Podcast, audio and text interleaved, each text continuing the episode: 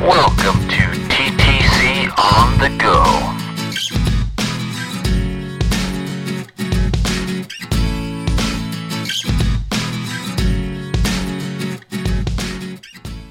Welcome back to TTC for Success on the Go. This is Erishe. Today, I want to focus on an aspect of parenting that we don't really think about. You know, we have a symbiotic relationship with our kids for the most part. You know, you you almost like see it as like the Wonder Woman radar shield out there for moms and for dads as well. There's that bond that you have with your children that makes you feel like you want to keep a protective bubble around them at all times and if they were in emergency, you would sense it in your gut. But as they grow and they start to become young adults, you have less and less supervision over your child, and that can be nerve wracking. Um, how do you let go and let them grow into the adult they need to be, but also how do you ensure their safety? How do you ensure that they're prepared for the challenges that they're going to have to navigate? Real life situation watching your kids go and take that driver's license exam man, talk about a stressful moment. You're sitting there, you can see your babies in agony, you know, completely mesmerized by the official bureaucracy of this whole process, being intimidated, not knowing what questions to ask. And you, as the parent, have to step back and let them go and take the test. I'm bringing this example up because, in many ways, uh, driver's license is one of the largest rites of passage we have as a young adult in this country. Now, we have some kids who are not capable of, you know, being able to drive a car safely for whatever reason.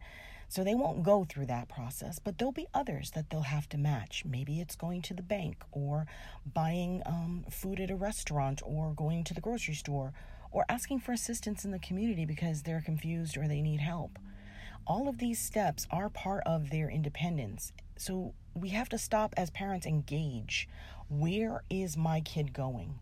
What is realistic to expect? Well, that is a million dollar question. How do you raise the bar? How do you lower the expectations to match where their function might be?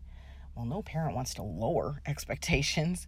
Most parents want to raise that bar pretty darn high, right? When that baby came into your hands and your life, you hoped for everything under the sun for their future. Happiness and success, obviously, being paramount. But as we look at our kids' development, this is a scary world. And we have to be able to understand what skills are they going to need to be able to manage this successfully. I hate to see kids set up for failure, you know? But there's that plunge where sometimes you just have to watch them. Maybe they're going to stumble. Maybe they're going to trip and they're going to come back home a little scraped up and upset. But in that process, that's how the brain folds, you know? I love the term smooth brains, but if we kept our kids in these perfect little isolated crystal bowl worlds, they would be smooth brained. They would not have uh, most of the function they have in terms of developing uh, reasoning skills or even social skills. We have to expose them for them to grow that part of their brain. So if you know your child has some deficits going on there, really take the time with your team of specialists to figure out exactly where is the deficit so you can gauge your expectations, you know, realistically, and then start looking at your lifestyle in terms of what are you preparing them for?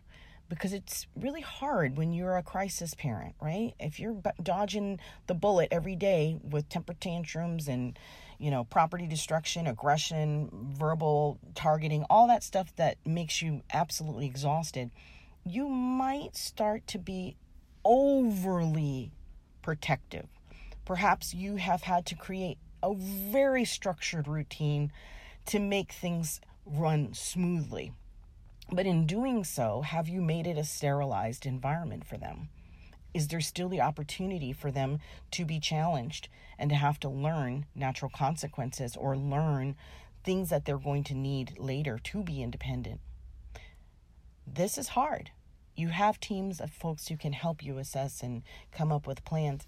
But even just in your day to day, if you catch yourself saying, oh no, we don't do that. Mm-mm, no, that we tried that. Mm-mm, that was horrible. We're not going to do it again. Reframe it. Stop yourself and say, what am I afraid of?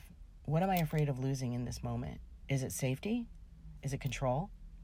Is it a fear based on their possible failure. No parent wants to see their child set up for failure. But if we're insulating the world around them to make it Barney friendly, are we really doing them due diligence? Real story. We have seniors that graduate every year from TTC, and I think at this point I've had about five or six parents all consistently say the same thing.